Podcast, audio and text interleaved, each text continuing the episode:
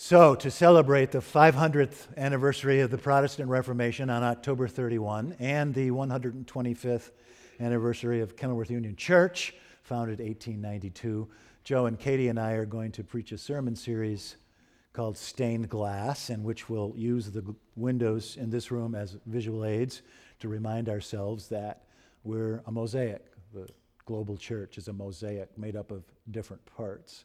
Today, perhaps the most spectacular window in this room is uh, it's in the narthex behind you. You can't see it, so I put it on your bulletin. By the way, I forgot to give attribution. The talented photographer who took the photo on your bulletins is Warren Guthrie, one of our own, semi professional photographer. So the window in the narthex is some, sometimes called the Psalm 19 window, sometimes called the God window, because that window is trying to tell the story that the choir just sang that Susan will play in a moment through Benedetto Marcello, and which I will now read uh, for you from the Hebrew Psalter, one of the most popular psalms of all, Psalm 19. And I want you to notice that halfway through the psalm, the, the song takes a hard right turn, sort of veers off topic, but there is a reason for this. St. Augustine, 1500 years ago, said that God has two books to tell us about God's self. There is the book of creation,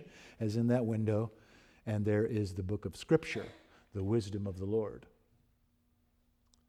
The heavens are telling the glory of God, and the firmament proclaims God's handiwork. Day to day pours forth speech, and night to night declares knowledge. There is no speech, nor are there words. Their voice is not heard, yet their voice does go out through all the earth, and their words to the ends of the world. For in the heavens God sets a tent for the sun, which comes out like a bridegroom from his wedding canopy, and like a strong man runs its course with joy. Its rising is from the end of the heavens, and its circuit to the end of the sky, and nothing is hidden from the sun's heat. The law of the Lord is perfect, reviving the soul. The decrees of the Lord are sure, making wise the simple. The precepts of the Lord are right, rejoicing the heart. The commandment of the Lord is clear, enlightening the eyes. The fear of the Lord is pure, enduring forever. The ordinances of the Lord are true and righteous altogether. Let the words of our mouths and our meditations of our hearts be acceptable in thy sight, O Lord, our rock and our redeemer. Amen. So, in Fairfield County, where my last church was, and here on the North Shore, I encounter many people that I refer to affectionately as Christian agnostics. Christian agnostics love the church. They love the fine folk they meet on Kenilworth Avenue every seventh day. They love this sacred space, one of the most beautiful in town. They love the music. They love the Christian code of conduct. It's God they're not sure about. It's all this spooky metaphysics, religious codes of conduct insist on hauling along with them. And I am sympathetic. America marks a sad and solemn anniversary tomorrow, and it might be well for us to pause tomorrow and remember that among all the people who died on 9 11, the most passionate God-fearers were the terrorists who flew those airplanes into those twin towers. The last words on their dying lips Allahu Akbar. God is great. And then, as I speak, Irma is running up the coast of Florida. A few days ago, Harvey looked like it was targeted right on the city of Houston. In South Asia, monsoons. In Mexico, earthquakes. In North Korea, Kim Jong un. Sometimes this looks like a shabbily managed establishment, doesn't it? And so, for many people, and I get this, for many people, theology is, as the old wags put it, the search at midnight in a dark room for a black cat that doesn't exist. And yet, Without God, the whole thing seems like a house of cards, doesn't it? It just doesn't seem worth it. Seems empty and vacuous without God. So, I'm going to look at some reasons to believe in the existence of God. And there are many of these reasons to believe in God. Some of them are kind of inferior, but some of them are quite substantial. First, the inferior ones. For instance, there's the mercenary reason for believing in God. That is to say, maybe I believe in God because there's something in it for me. You see, here's the thing neither atheism nor theism is a demonstrable hypothesis. We'll never knew, know which one is true until the end of time.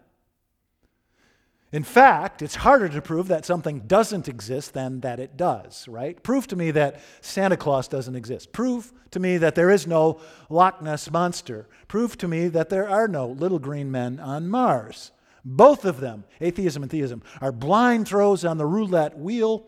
And since theism promises an infinitely richer return, why not bet that way? If you're wrong, no big deal.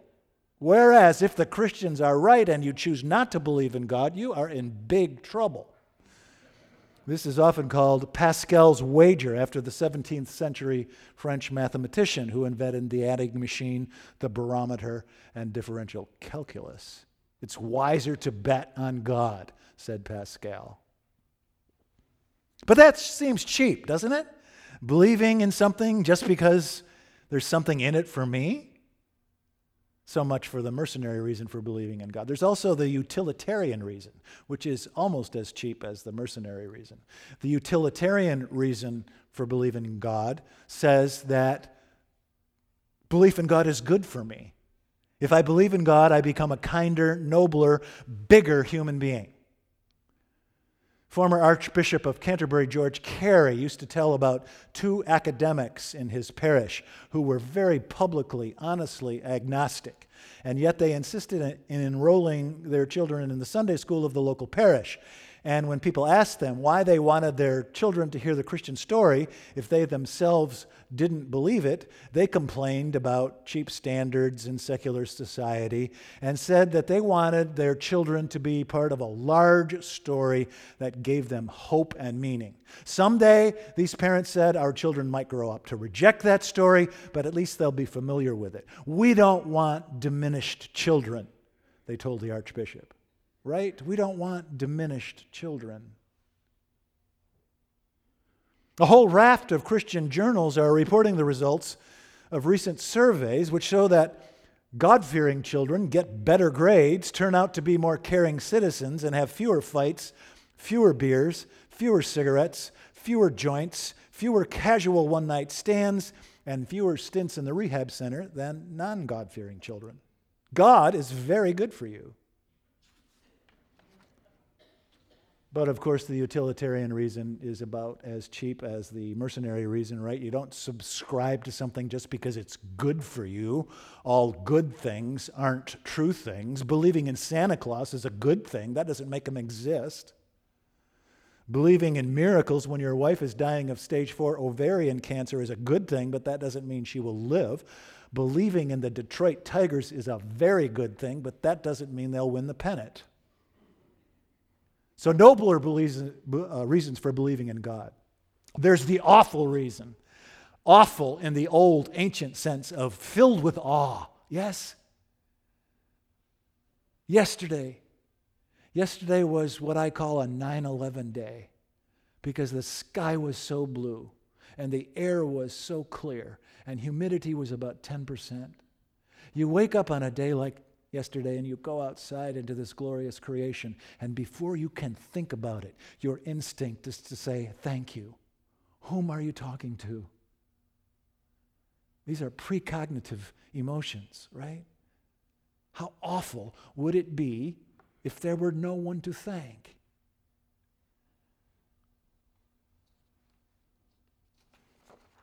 You've heard of the uh, Russian girl in the former Soviet Union who took a civil service examination.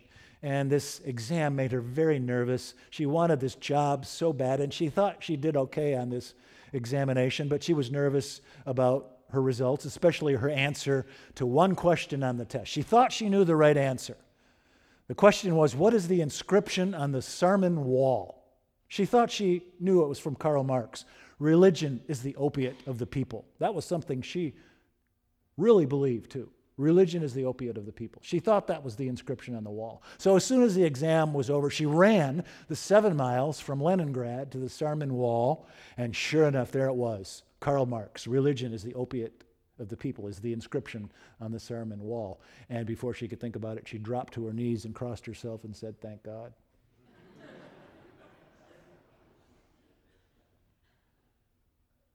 But then, after the awful reason for believing in God, there's the, the reason reason. That is to say, it could be the case that Christianity makes more sense of more facts than alternative hypotheses. I don't think science has come as near as close as it thinks it has to explaining this universe. Yeah, I know scientific achievements are giving less and less for God to do as century succeeds century. There was Newton in the 17th century, uh, Darwin in the 19th century, Einstein in the 20th century, Hawking in the 21st. There's less and less for God to do. Still, there are, these, there are these questions that science is not adequate to answer. Why is there something and not nothing? Why is there life and not just inanimate dust? Why is there mind and not just brain? Why this quantum leap from nothingness to somethingness, from an infinitesimal singularity to a universe 46 billion light years across? Why this irrepressible surge of life out of insentient rock, this inexorable pressure to replicate, to copulate, to populate, to complicate? Fred Hoyle says that the probability that amino acids combined into the right shape and order to create the soup of life is roughly the same as rolling 50,000 straight sixes on unloaded dice.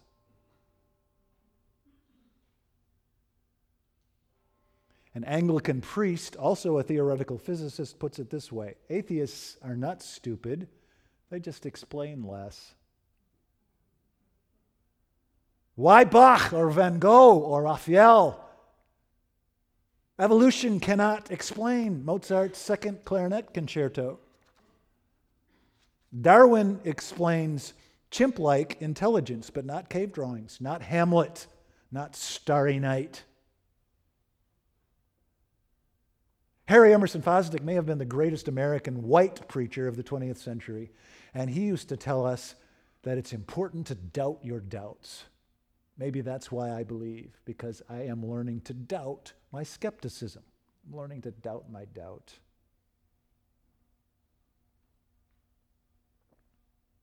And maybe in the end, we believe because Psalm 19 makes perfect sense to us. Yes, these two books by which God reveals God's self the book of creation, that perfect autumn day we had yesterday and the book of the Torah, the book of Scripture, the Ten Commandments, the Sermon on the Mount.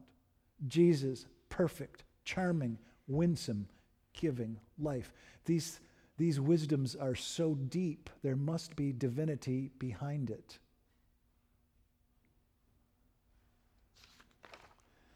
And so, in a moment, we will break the bread and we will wonder at the miracle of dirt morphing into energy.